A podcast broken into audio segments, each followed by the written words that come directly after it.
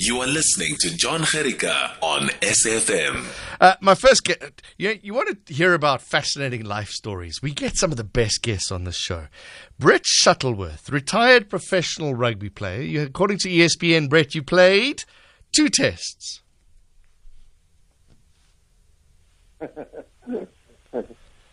Is that Uh, are you there? yeah? We got we got two tests. You played for Hong Kong, according to ESPN. Uh, against Hong Kong, actually, uh, well, for the Eagles. I played for the USA. eh? Oh, right. Okay. Okay. That makes sense. Okay. So you played for. You see, they've they've got it the, completely the other way around. They've got you playing for Hong Kong against Fiji on October the fifth, nineteen ninety six.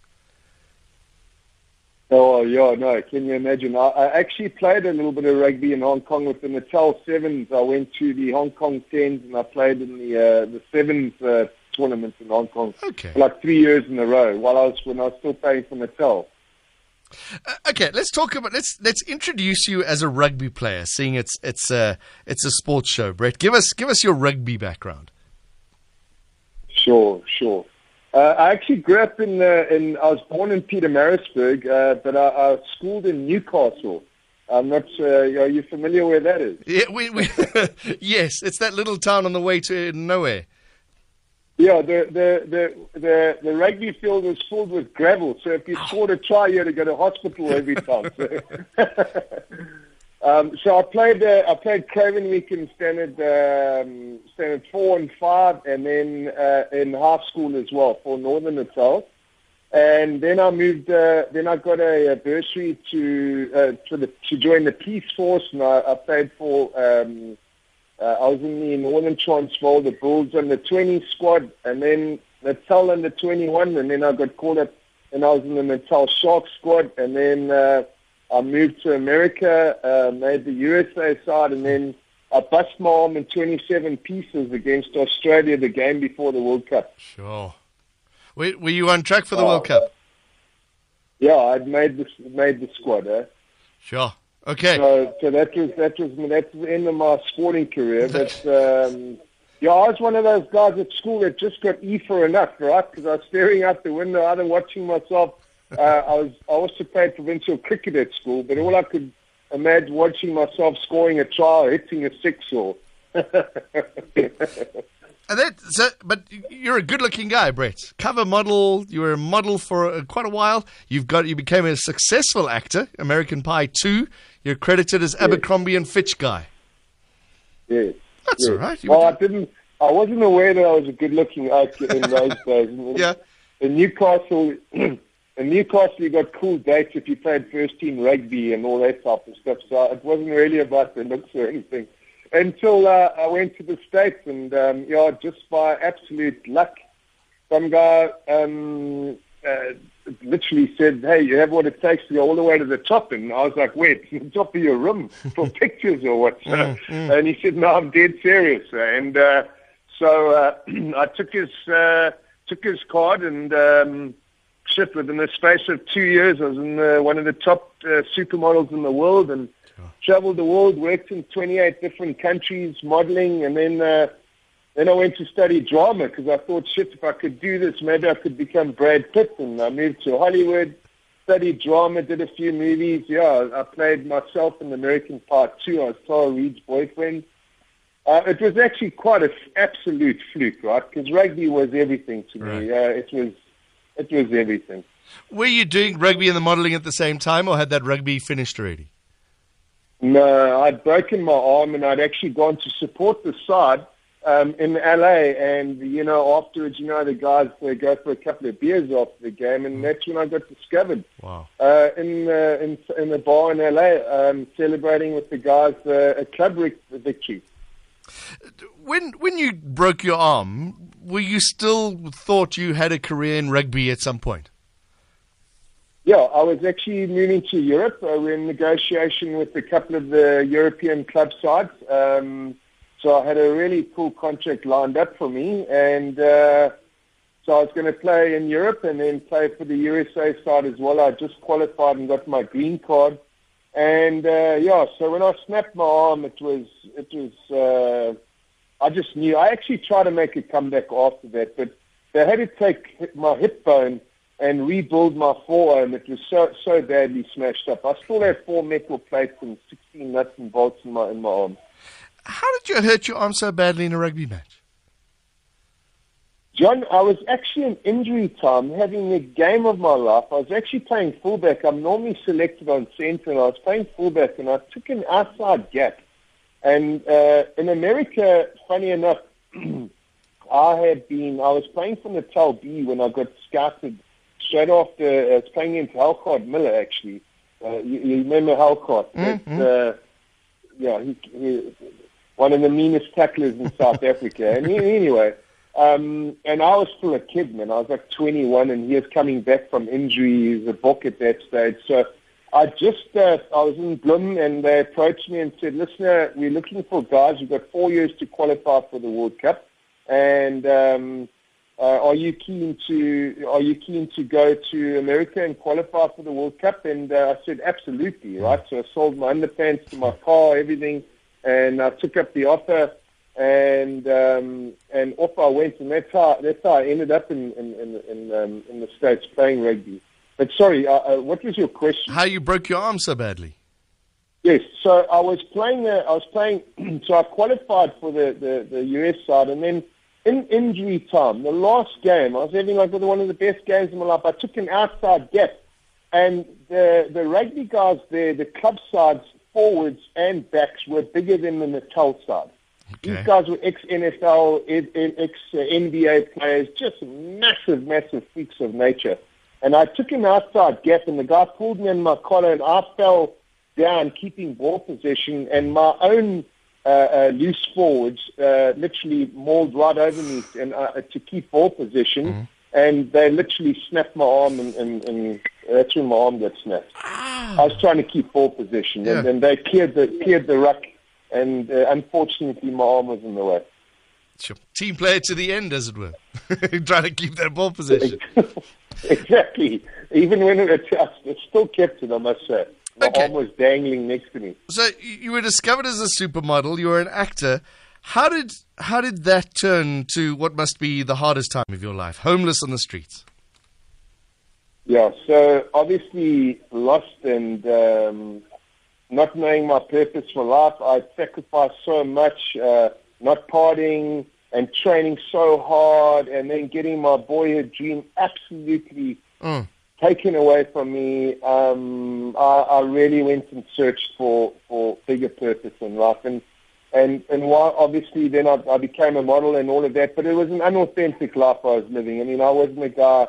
I didn't enjoy makeup and and you know walking down the ramp and uh, e- even the acting. I battled to even memorize my lines. It was very difficult. They'd give me four pages and I had to memorize what he said, what she said, and then what I said. Then have then you know have mannerisms. I ended up being very good at both modeling and acting, but it just wasn't something I was doing it all for the wrong reasons.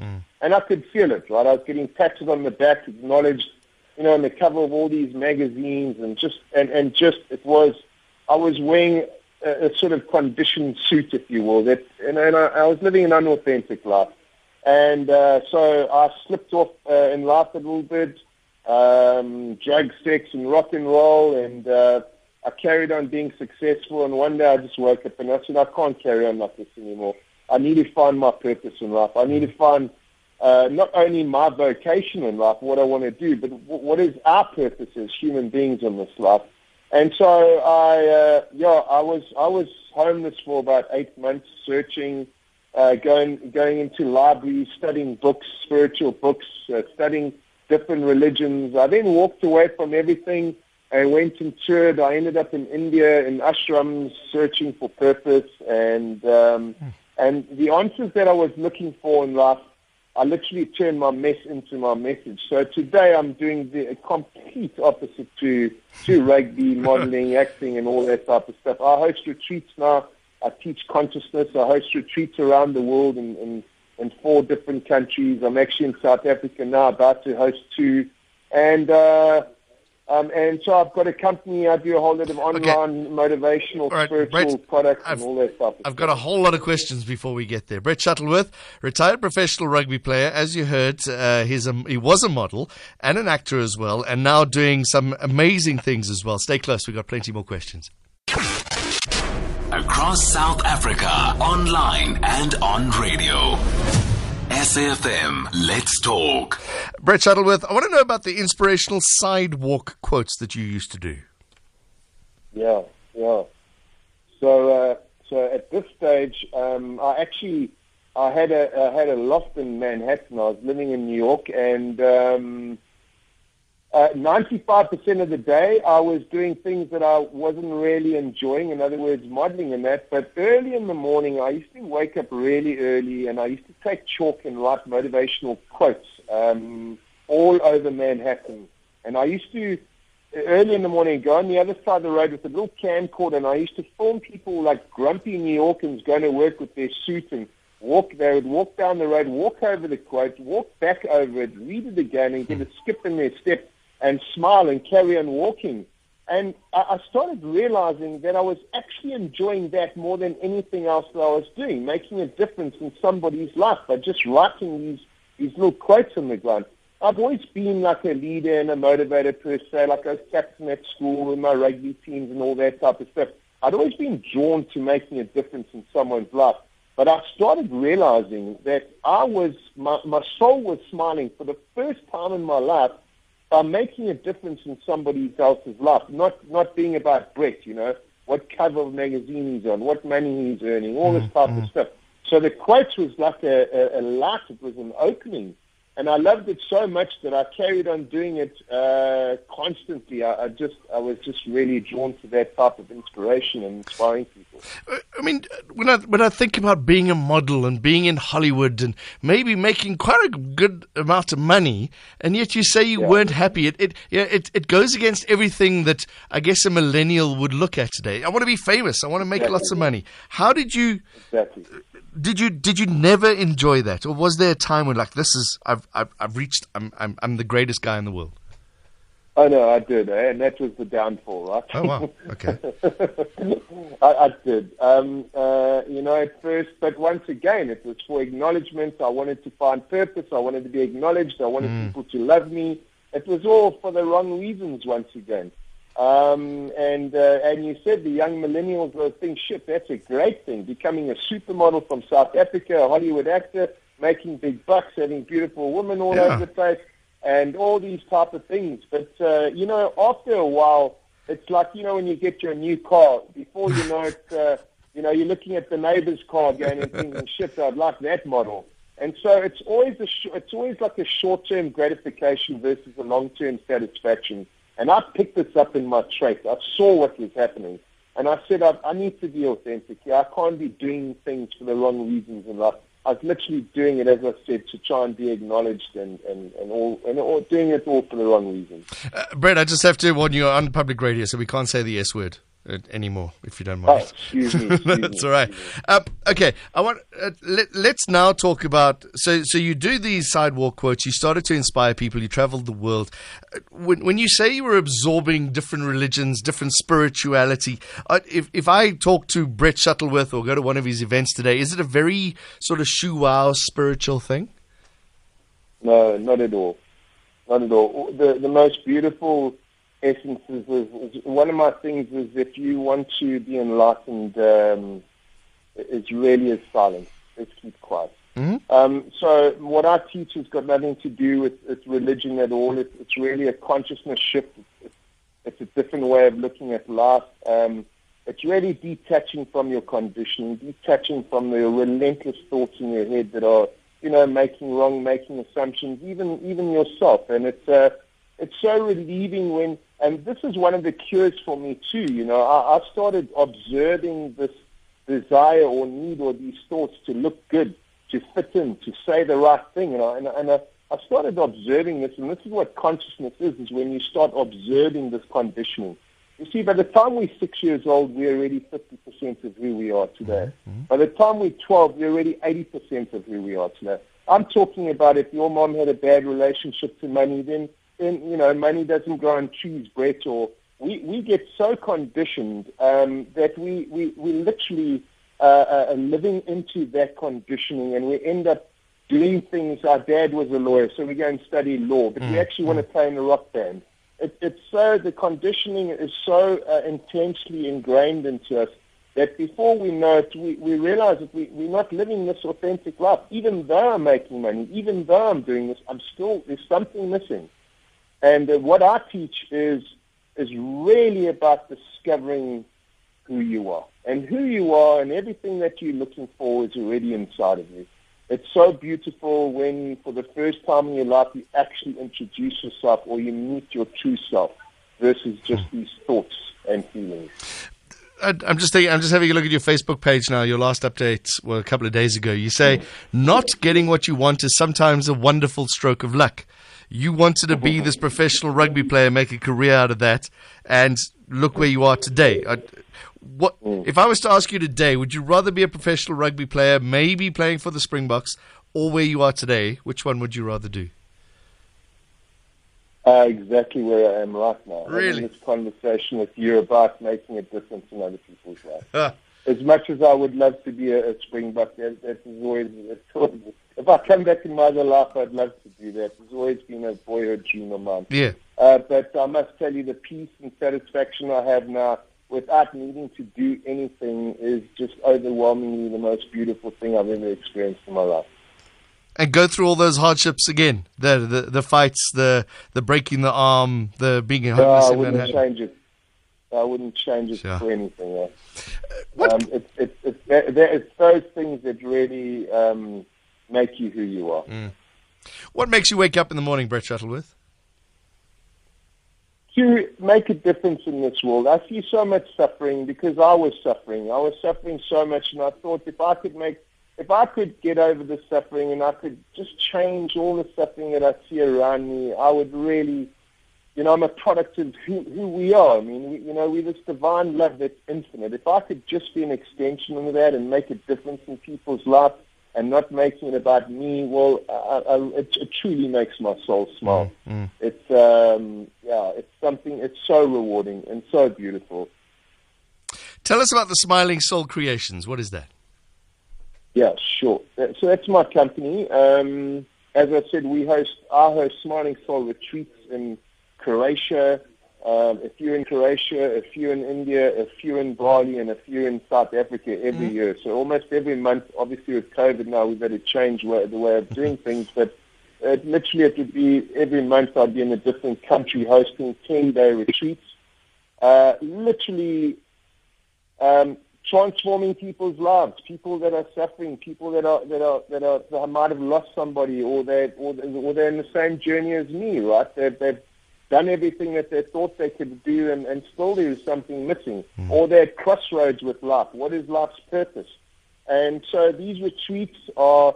Are, are, are developed so that you have fun, so that you travel, so that you experience the world. You know, if you're not having fun doing things, then, then what's the point as well? there's no point in going and stare, stare, stare at a rose in a cave and hoping for the best, you know. Um, so I'd like to, our retreats are about adventure and self-development at the same time.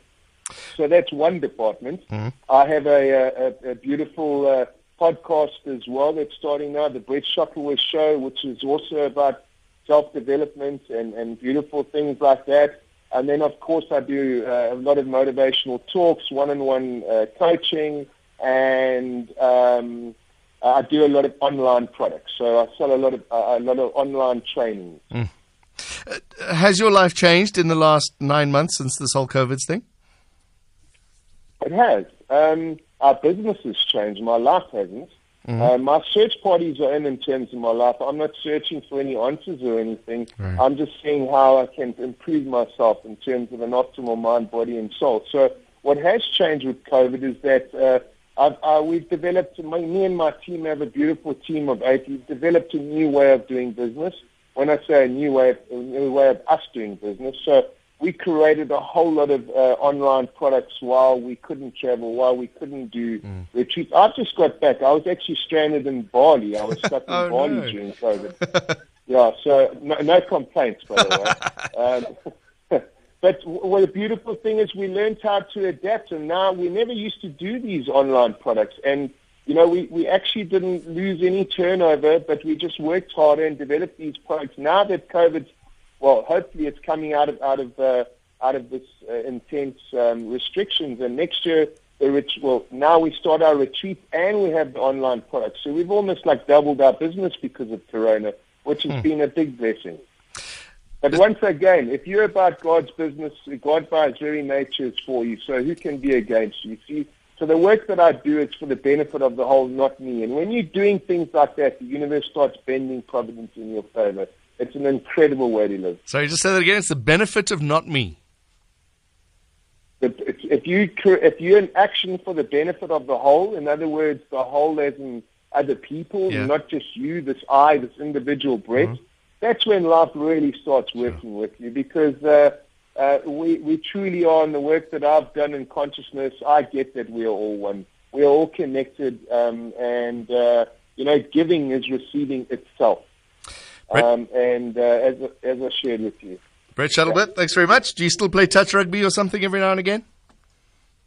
Uh, I do my best, but uh, very, very slow at this stage of the game. I pull my hammies too often. Oh, no. Brett Shuttleworth, thank you very much. Retired professional rugby player, as you heard now, uh, the Smiling Souls Creation, founder of that at Host Retreats worldwide. You can go find him on Instagram at Brett Shuttleworth. That's two T's in Brett. Brett Shuttleworth. He's also on Facebook, Brett Shuttleworth.